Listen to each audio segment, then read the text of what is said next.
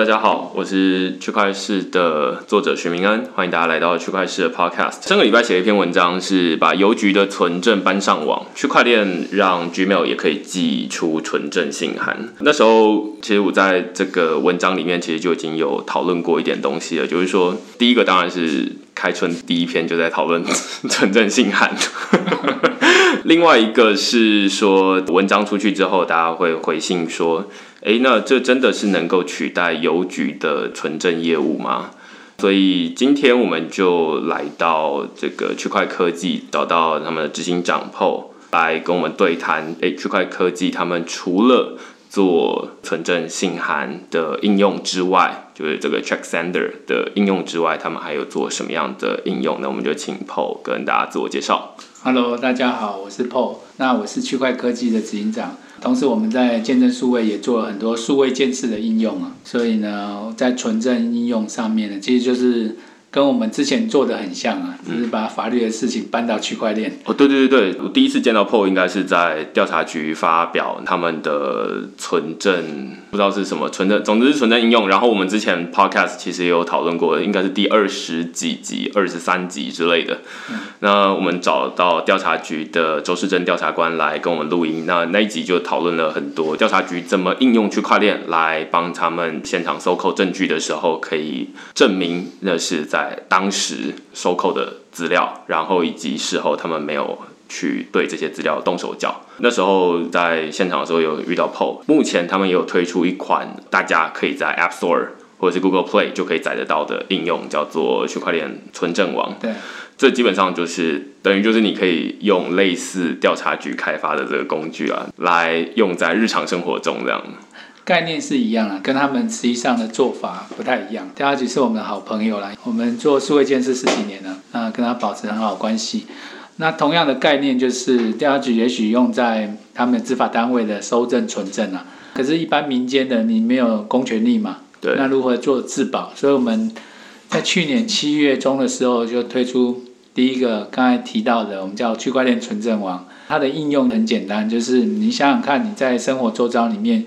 有没有很重要的场景你需要拍照的？而且这照片可能会将来需要做举证啊，或者是永久存证的。嗯。比如说你可能在车祸啦，或者是你有合约签约，你想要拍合约的内容啊。对。那某些场景你希望永远回忆，或者是我上次骑脚踏车骑到五里，我就存证一下。嗯。我现在马上想到的是，我在骑那种共享机车 WeMo 或 GoShare 的时候，他们现在还车的时候都会要你拍一张照片，然后确保你是真的有还在。停车格里面，要不然你就停在红线上面，它就会被罚钱嘛。以前他是说，那你就记得拍照，那到时候可以举证。那当然，他们现在把这个功能内建到他们 App 里面，但是这基本上就是我们日常生活中会遇到需要去拍下来，避免未来就是说你收到一张罚单，说，哎，你停红线哦这样子，那你就可以跟他说，哎，没有没有没有，你看我在这个时候就已经停在格子内，那只是事后被移出去啊，还是怎么样的。对，其实应用场景很多啦，包括你去看房子或交屋啊，或者是租房子啊，嗯、屋况啊，你要拍照啊，当下的场景啊，那甚至你要录影，所以我们那个 app 可以做拍照、录影，还有录音。有时候我们电话会议，对方讲的我要把它录下来，甚至 LINE 的聊天记录。我们可以做荧幕录影，这些在常常有很多场景里面呢，我们都需要保护自己啊，或者是回忆做保留，我们把它存证下来啊。这样的应用场景其实蛮多的。那将来数位化的生活，我相信会越来越多了。所以呢，我们就开发这个 app。当下用我们的 app，我们就绝对会是镜头取用，麦克风取用，一气呵成把这个 hash 算出来就写到链上。那媒体我的部分，其实我们可以选择你不用保留。就是说，照片本身你可以留在手机，嗯，我们只是把它的算出来的 hash 值、杂凑值写到链上而已。嗯、它这个杂凑值只是因为来证明说，将来有争议的时候，这个照片的 time stamp 拍照的时间跟照片的本身有没有被篡改，所以用区块链的机制来做验证。那区块链的好处就是写到链上呢，就再也没有办法篡改。这还没办法删除。那我们现在虽然是失恋，可是呢，我们每五百个 transaction，我们就会锚定一个到以太坊。所以每五百笔，我们在以太坊就会有一个值。对，意思就是说，任何的篡改，那个值也会对不起来。基本上这可能是比较贴近我们日常生活中。假设有一个密室的录音好了，然后就是流出来，就是他们在商讨，就是说要怎么，例如说怎么做内线交易好了。那有这个录音档流出来，但是这录音档大家就会质疑，因为现在 deepfake 很好用嘛，那就是可以伪造任何人的声音这样子，所以大家当然也会质疑，就是说，哎，这个录音档是不是用人家用 deepfake 做出来来抹黑他人的做法？那这时候大家当然就会看得一头雾水，回头就要来看，大家就会想说，那有没有一些证据来证明说，哎，这真的是在那一天在哪里？发生的事情，目前的做法都比较像是最有名的例子，可能就是蔡英文总统的学历，大家会去质疑说他的博士学历到底是真的还是假的。那于是你就要拿出很多的证据来证明说，哎，这个真的是他在那个时候取得的。这个东西其实我们在上一集才刚讨论过，那基本上就是说大家没有办法去举证，没有办法去证明说，例如说图片是在那个时候拍的，在哪里拍的。那录音其实也是一样，那录影也是同样的问题。那所以现在才会大家想说，那有没有什么样的方法可以帮忙来证明这个东西到底是在什么时候？那刚刚前面提到的调查局，大家怎么会怀疑调查局的公权力呢？嗯，其实是调查局他们的调查人员可能常常都会被找去法院里面证明说，哎，你这个。收购来的证据跟当初是一样的，这样。即便是这个公权力，大家都会去质疑说，这背后是不是有人可以动手脚？嗯，那更何况是你刚刚提到的，就是一般的平民百姓，可能就不像他们有公权力，所以大家才会需要靠科技来帮忙。法官会觉得说，这个东西确实是不可篡改的，人民就可以靠着科技来证明自己的清白。是，基本上是这个用途。对，基本上就是。当下的内容跟当下的时间呢、啊，把它算出来验证，写到区块链，然后是做永久保留，概念是这样子啊。对，但是你刚好提到 hash 值，你可以稍微解释一下 hash 值是？hash 值就是一个数学的演算法，简单讲就是任何的数位的 data，不管你的 size 有多大，透过这个演算法出来的，它会是一串。十六进位的数值，那这个数值的长度会固定。那原始的 data 如果被篡改任何一个 bit，它这个值算出来的就会不一样。所以呢，如果我这个值是一样，就证明这个原始的档案的 content 是一样的。对。那我们把这个算出来 hash 值写到链上，我们不是把内容或把你的照片传到链，我们只是这串值数学演算法，那它是不可逆的，也就是说我就没有办法从这串数学的演算法算出来值去。回推看到你的照片，这个值呢，如果十年以后你这张照片有被篡改了，或者是下一秒钟被篡改了，它算出来的这个值会不一样。所以我们就去验验证，当你把照片传给法院的时候，然后用同样的演算法算出来，然后去调区块链这串值，如果一模一样，就代表是十年前你当下存真的那张照片。OK，所以基本上 hash 值有点像是来确保现在跟未来，或者是现在跟过去是不是同一个档案。对，然后通常都会把这个 hash 值，我会说它是一个数位档案的身份证号的概念了。我们叫数位指纹。哦，数位指纹，对，每个人都有一个指纹，或者是每个人都有一组自己的独一无二的身份证字号。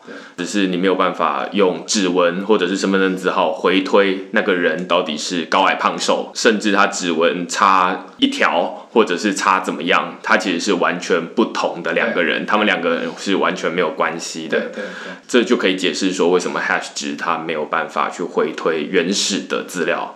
所以这就可以解决，大家都会说，哎，那你要把档案放到区块链上面，据说区块链是公开透明的，那会不会有隐私的问题？那我隐私不就暴露了吗？那现在大家的共同的解决办法，都不是把原始的档案放到区块链上面，而是把 hash 值放到区块链上面来解决这种隐私的问题。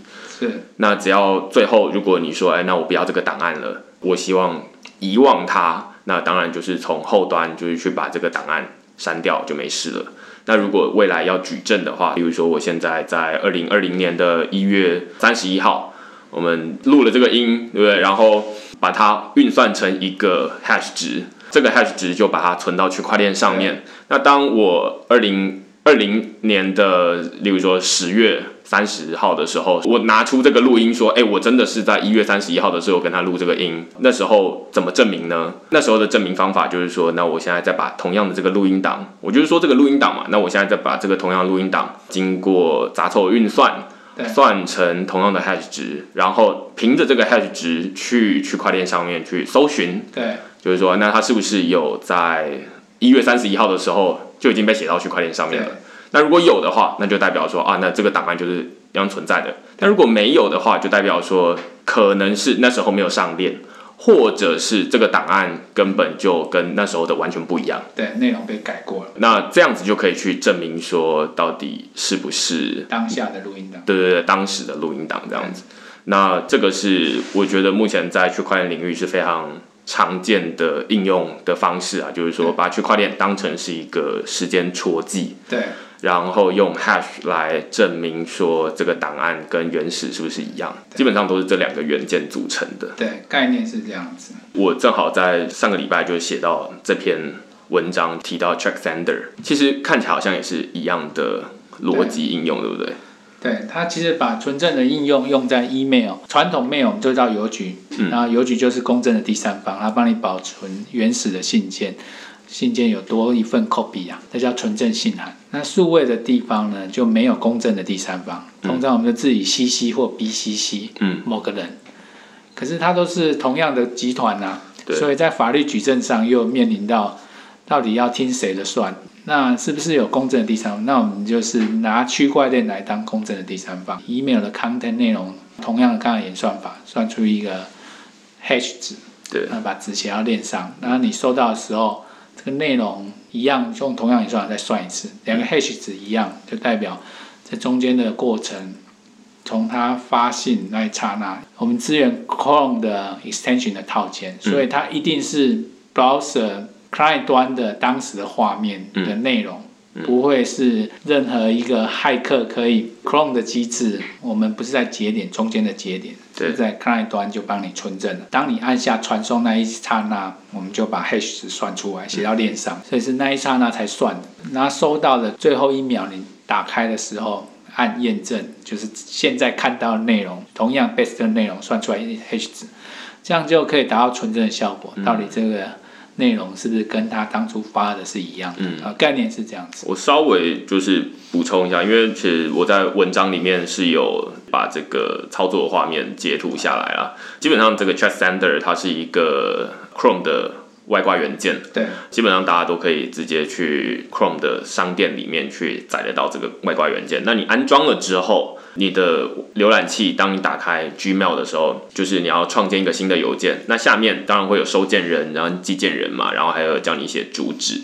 那最后你要按传送的时候，它会多了两个按钮。第一个按钮叫做加密传送，第二个按钮叫做存证传送。加密传送我在里面就提到，它基本上就是说你在寄出去之前就先经过加密。我不知道是不是自己设定的密码，是自己设定的。哦，自己设定的密码加密，然后。加密之后，你再传出去，有点像是你在写信之前写纸本信的时候，你就把信封粘起来啦，那你就把它丢进去邮筒里面，那基本上这个邮差就看不到你到底在写什么嘛，除非他去破解你这个加密。对，那或者是中间拦截拦截 email 的人，他也看不到这个里面的内容。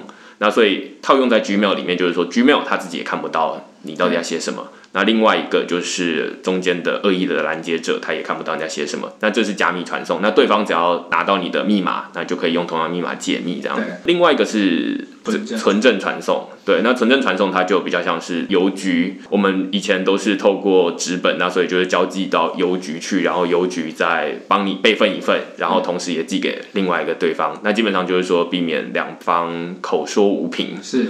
那所以以后要举证的时候，就是说，那请邮局出示你的那一份，但是这是一个纸本的做法啦。嗯、那但是我们现在其实用 email 会比寄纸本信件还要来的多很多。对，就会变成说，如果我们用 email 来沟通商务合约的时候，诶，我们想要存证，结果现在的做法就是，呃，请你去邮局里面买纸本的存证信函，然后用手抄写，或者是你用列印的方式把它印出来。那这当然就是回到纸本的作业。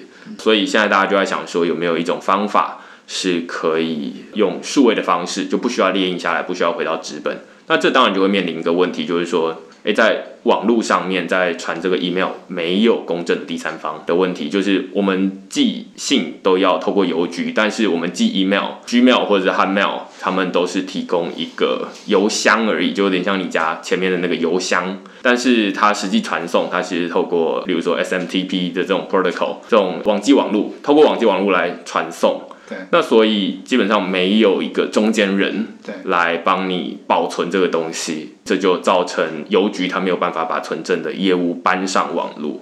那现在大家想说，哎，那既然要存证，不如就用一个区块链来做这件事情好了。那我们就是说，除了寄信之外，就是传统的寄信有点像邮局，它也帮你寄信，透过邮差。但是同时，你也把一份档案放到区块链上面，那就有点像是你寄存证信函的时候，同时把一份放到邮局的存证的柜子里面这样子。对，因为你讲的都很对啊，只是我们现在的应用不单只是存证啊，其实更多的中小企业它面临的问题是，常常呢邮件伺服器被害了，那 email 的往来内容被偷看了。哦，然后骇客呢，可能在最关键的一封信送出来的汇款资讯的账户啊，是骇客的户头，这就是传统我们所谓的 BEC 啊，就是 Business Email Compromise，邮件诈骗事件。那我们 shooting 的对象就是，如果你的中小企业或你公司或你个人有收到任何来历不明的信件啊，那你装我们套件都会有一个验证钮，虽然它没有存证的，那你按我们验证钮，你也可以知道对方是谁。从哪个国家？他有没有网址？然后他当时注册的 domain 是谁注册的？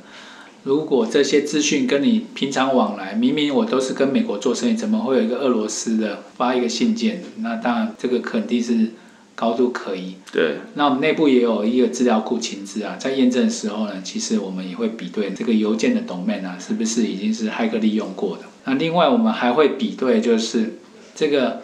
email 的 domain，因为骇客最厉害的就是他会偷偷的去改 domain 的一个字，比如说 iforensics 点 com，那 i 这个 i 可能变成数字的一，或者是 l l 变成一，嗯，那你也许肉眼不容易一下子看出来。前面来往的信件，其实骇客因为他不知道什么管道已经偷看你的信件，然后粘在一起，可是最后一封的 domain 就差那么一个字，那你还是不疑有诈，以为是对方发的。可是实际上这些些尾的变化是用程式就是可以判断的出来。所以你装了我们的网以后，就是 check sender，我们那个钮就会自动帮你比对。现在我们会做到自动化，就是虽然下一个版本叫 release 啊，在你开每封信件，我们就会。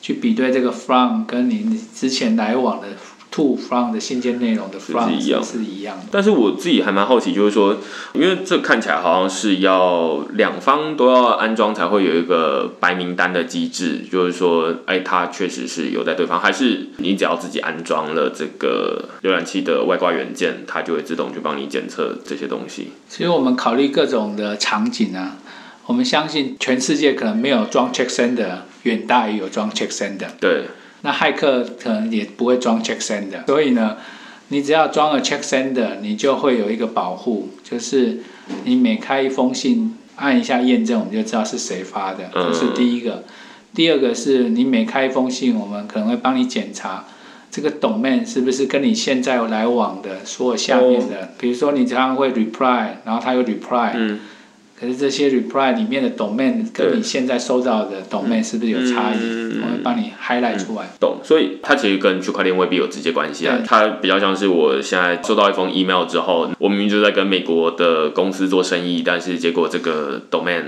就是，俄罗斯发的，对，是是从俄罗斯发的，那我就可能会觉得怪怪的。当然也有可能是它的这个 domain 注册在俄罗斯啊，对，也不是不可能啦。对，对，但是就会。多一层保障，这样就是说，到底是不是你，我可能就会比较提高警觉一点。那另外一个就是说，针对内文的部分，就是我过去可能都是在跟，例如说可能 Proton Mail，那但是这个 O 变成一个零，这样那可能大家看不太出来。那结果就变成大家的这个使用就我们就把漏洞揭露出来，他就告诉你说这个是前后不一这样的。因为大部分的没有装区块链的存证网的 check sender，它就不会有存证，我们就不能比对它到底信件内容被偷改了。如果你有装，你发给我，你有存证，我当然就可以算 hash。嗯嗯嗯。可是重点是，大部分跟你往来都还没装嘛。哦。所以你说的这个情境是说，如果我要验证的话，其实是任何信都可以验证。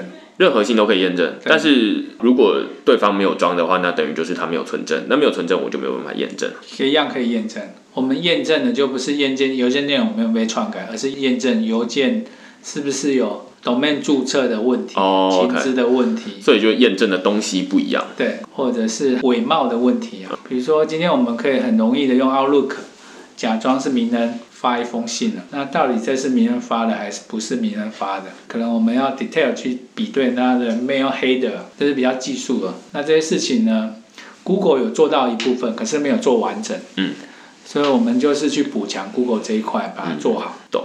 所以这一块就比较跟区块链没有直接关系啊，就是说它有关系的，就是说你把内容存证到区块链上面，对方可以去验证这样子。对，我自己还蛮好奇，就是说现在区块科技除了做区块链存证网，就是可以把这种多媒体的影音、图片、声音、影片放到区块链上面用来举证，然后另外一个是 check sender，你可以用来做这种存证信函，应该是。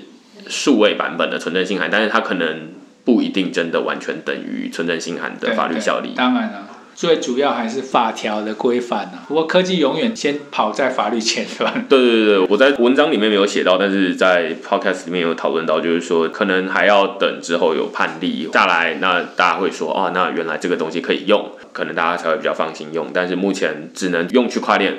做到类似于邮局存证信函的功能这样子，至少在 email 这世界没有解决方案呢。也许我们先提出来这样子的科技，先比现在更好，那将来可能又更好。嗯。假设有一个国家链法条有规范，只要用国家链存证的都被承认，那就简单了。这个还蛮有趣的。我自己最好奇的是说，这两个应用背后的共同逻辑，其实都是把一个自己的资料放到链上，嗯，然后那个链上基本上是扮演一个存证的用途。对，但是。目前看起来，同样这个逻辑，它可以用在很多不同的领域上面。是，无论是你刚刚前面自己说，就是说从调查局的这种纯正应用，然后犯罪的啦，或者是日常生活这种停车的啦，到后面这种邮局的，还有什么同样的应用？就是依循这个脉络，是你觉得还有什么？我们现在做的呢，其实我们有四个产品，刚才讲了两个，一个是每个人可以下载，那现在都是。Open Free 的，这是区块链存证网这个 App，拍照、录影、录音、截图、荧幕录影。那另外一个就是我们刚才讲的 Email，你只要是 Gmail，现在都可以下载。那我们将来会 Support Hotmail、Office 三六五，对，中小企业也用很多。那接下来呢，就是我们还有另外一个给企业，因为我们说很多存证的概念呢，用到。重要的数位资产都需要存证，比如说合约好了，我们现在签约比较多的，就是习惯上就会把合约印出纸本，对，盖章签名。如果我要跟国外做生意，也许他没有办法，那只能再把纸本 scan 回电子档，再传给他，然后他又签名，然后再 scan 回传给我。嗯。现在大部分的流程就是做这样子，所以我们常常跟国外签约，我要先印纸本，再签名 scan。然后他给他，他又签名，然后回传。那这样的过程现在已经数位化了。我们现在很多应用已经数位化，就 PDF 直接签名这样就可以了。所以这也没有什么太多的新创。可是它解决了印出来 scan 还有保存纸张啊，浪费纸张的问题。嗯。但是它缺乏一个元素，就是当有争议的时候，这个签名到底是不是你签的，或是我签的？那可能就是认笔迹。可是数位的笔迹跟真实的笔迹又有差异啊，所以呢，我们为了解决这个问题，我们就推出了一个纯正网企业版的应用。它的应用主要场景就是我们刚才讲的，解决所有合约不用 scan 的，不用印出来，你就在我们的 app 上或者是我们的 web 上，你就可以签名了。那签名就直接会贴在 PDF 的每一页或者是最后签名的地方。那这个已经是普遍的应用。可是我们怎么证明是他签的？就是说我们在认证的部分呢，搭配手机的 app，因为现在的生物辨识能力已经越来越好了。相信各位有用过 iPhone 的 Face Recognition，iPhone Ten 以上，它人脸辨识，所以一对一都可以做到很准。所以我只要在人脸上面呢刷脸一下，那我们同时就会比对是不是你本人。那当然，你大家注册成为我们的会员，那你就会有一张照片，然后你签名的时候，你就会刷脸，然后确定是你本人。接下来就在你的 iPhone 上面，或者是你的 Android 签个名，然后这些签名的字样就贴到你的合约上面。可是重点是这个数位的合约到底是谁保管？因为任何的保管机构都会像我们刚才邮局的问题，全世界没有一个公正的保管机构。那我也不需要去保管你的合约，所以我们应该是保管你合约的 hash 值。对，这样的应用又可以运用到区块链。嗯。所以我把谁登进去签的那个 timestamp 跟合约内容算出来 hash 值写到链上，所以这证明第一个证明是你签，因为你人脸刷脸。嗯。那也许那个照片我们可以选择保留不保留，保留的时候我也不保留你的照片，我们是保留你的照片的 hash 值，那照片还是放在你自己的 app 上面或者是你的自由 profile 里面。所以呢，我们就可以证明。这个签约的登录跟合约本身的变化，跟合约本身的演算值都是一致。懂。所以我目前把这三个串起来了，因为我们现在讲了三个不同的场景嘛。前面最一开始场景有点像是矩阵，那我们前面举了调查局，然后跟个人的这种矩阵不同的情境。只是调查局在用或者这种矩阵，基本上都是在数位时代才出现的事情，因为数位的资料容易篡改。实体的东西比较不容易改，对，就是说你扣了一台车进来，你到底要怎么把那台车改掉，就不容易。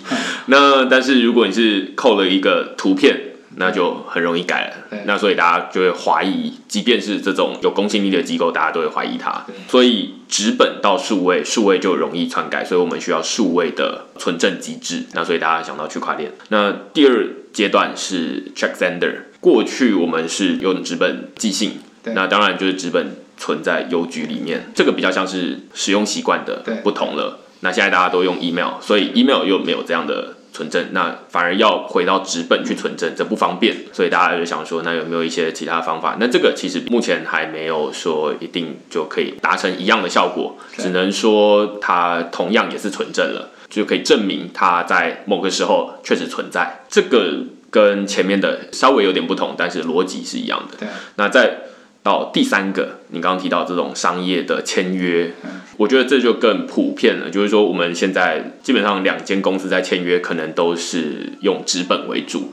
那你刚刚说，如果是要用数位的话，那可能就是用扫描的方式。那扫描就首先我们要先把合约印下来，然后手签名之后，然后再把这个签名的合约再扫描上去，然后再传给对方，或者是原本的这个数位的档案，然后加上数位的签名。而且你又有提到，就是说会有数位签名跟真实的手签名可能会有不太一样的问题，因为大家可能不太习惯拿这种就是什么 Apple Pencil 啊之类的来签名，甚至用滑鼠，那签的完全不一样的。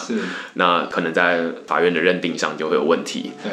更何况是说，在两方彼此之间要签约，这些资料是不太可能像邮局保存在一个中间的这个单位。对，它应该是保存，因为这个如果我们把合约保存在另外一个地方的话，那基本上可能会有隐私的问题了。对，那商业机密的问题。那所以，既然没有人保存，大家现在的做法可能就是相信彼此。或者是回到纸本，就是说你我各执一份这样子。那有没有一种方法是我们可以有两者之间，就是本来在纸本，大家双方就可以做完这件事情，那数位反而好像很容易变造。在有没有解决这种数位变造的方式？那所以大家想要去快点这样子。对啊，其实一样啊。重点就是那个数位的东西，将来是每个人都可以各自改，所以我们要在签约的那一 moment 呢。把那个数位的东西呢，算出一个 hash 值，代表这个当下你签完名的时候，这个合约包括你的签名档连上去的，对，算出来的 hash 值是多少？所以我们把这个写到公正的区块链上。将来的话，这个 content 如果有再篡改一个字，或者是画一横，那这些值算出来一定不一样。所以呢，就可以回归到合约你各自保管，可是。如果当你要验证这是不是当下签的，因为那 timestamp 已经写到区块链了，对，所以呢再也没办法更改。嗯，的概念是一样，懂，就是运用区块链来做存证验证的功能。OK。哦，所以因为实体的签名其实还是纸本作业的逻辑啊。嗯、那你刚刚提到，就是说现在已经有指纹或者是脸部辨识，这其实都是数位的签名，这可以当成数位签名来用。那但是这些数位签名，它如果要回到纸本的话，它就没有办法说把你的脸贴上去，也不可能把你的指纹贴上去。对啊，对啊。那所以才会说，哎，其实这个会比手签名还要来得更可靠，但是它只能用在数位的档案上面。那怎么用呢？就变成说要有一个数位的存证机制，要不然纸本的东西，我们即便存证了，它还是没有办法运用指纹或者是脸。所以才想说，那把商业的签约文件除了内容之外，它还加上你的指纹或者是脸部的签名一起算成 hash 值，然后保存到区块链上面。对，这是一种用法了哈。那通常呢，另外因为我们有申请一个专利，就像你刚才讲的一模一样。把你看不到的无形的粘到你的合约，就是你的刷脸的或指纹的东西的无形的 hash 值。可是大部分的应用是场景是刷脸跟按指纹，只是为了认证是你而已。对。当过了这一关以后呢，那个纸啊，通常呢，要不要选择跟合约粘在一起，是一个 option 啊。嗯。你还是可以回到合约归合约。刷脸或指纹是为了证明是你，然后不可抵赖，然后甚至你在按下送出合约那一刹那又多拍了你一张。现在做法是这样，在你按下送出合约又多拍了你一张照片，那照片就是你点的时候当场马上拍，所以就是在你的意识清醒状态下签完名送出这个合约，然后那一张照片又会跟你当初注册脸再刷一次，就证明说从签约进来你可能无感，我们已经打开的时候。签约的时候会对一下脸，那接要送出去的时候又对一下脸，其实整个过程就是证明是你前本人做的这样子。所以现在这说穿了，它背后的逻辑其实是一个纸本数位化的逻辑啊，就是说把，对啊，对吧？就是把我们现在本来要透过纸本来做的事情，但是过去如果要数位化的话，大家就会有一个心理的怕怕的地方，在于说，哎、嗯，它很容易篡改。对啊，好像大家也没有办法解决这个问题，所以大家就都会到纸本来，该盖印章的盖印章，该打洞的打洞，然后该寄存证信函寄存证信函这样。但是现在大家就突然想到说，哎，区块链它既然可以保存这些资料，那而且我们不需要把原始的资料保存到区块链上面，而是保存 hash 值就好。这不只是可以有隐私。另外一个是它的资料的大小也变成是自串而已，对，它不是档案这样子。那所以可能不需要花很多的钱，这个成本可以降下来，那它的时间可以更有效率一点这样子。那这都是纯数位的做法，而不用再像现在这样比较像是，我觉得我们现在的生活比较像是在纸本跟数位的过渡阶段，就是说，哎，我们同时有用纸本，同时也有数位，但是当遇到重大事情的时候啊，回到纸本。这样子，所以才会造成大家就是会有一个感觉怪怪的操作的流程，就是说，好像没有一个纯数位的解决方法。那现在区块链可能是可以解决一些问题，对，它倒不是说用来取代纸本，没有没有，而是说帮数位提供一个新的可行的方法。那未来端看你的资料到底是纸本还是数位，那纸本就走传统纸本的逻辑，如果是数位的话，那或许你可以走数位的方法这样子。是啊，对，它还是回归人性啊，人习惯做什么事，只是也许将来为了省纸本的成本，所有数位的东西你都可以翻页翻页，就跟电子书一样，只是那个东西到底有没有被篡改，需要一个公正的第三方，区块链就扮演这个角色，对，解决这个问题。我在这篇文章里面其实后面也有提到，就是说未来应该是一个很明显的趋势，就是说纸本的东西，它虽然现在是纸本。那它当然就是走纸本的这种存证的流程，但是它有一个趋势是说，大家会觉得纸本就浪费纸，不止效率慢了，它也浪费纸。所以像行政院人事行政总处，他们就会想说，那我们把公务人员的奖惩令本来是纸本，哎，现在不发纸本了，我们就改发数位的。以前纸本是透过纸本的存证方式，就是说，那我印一张这个奖惩令出去，那我也保存了好几个地方这样子。那但是现在数位的奖惩令，那当然我就保存在区块链上面。是，那这是他们行政院的一个区块链应用，所以这基本上都可以看得出来，就是说不只是数位的东西可以走数位的存证，连纸本的东西他们也想出来，那我不要印纸本好了，浪费资源。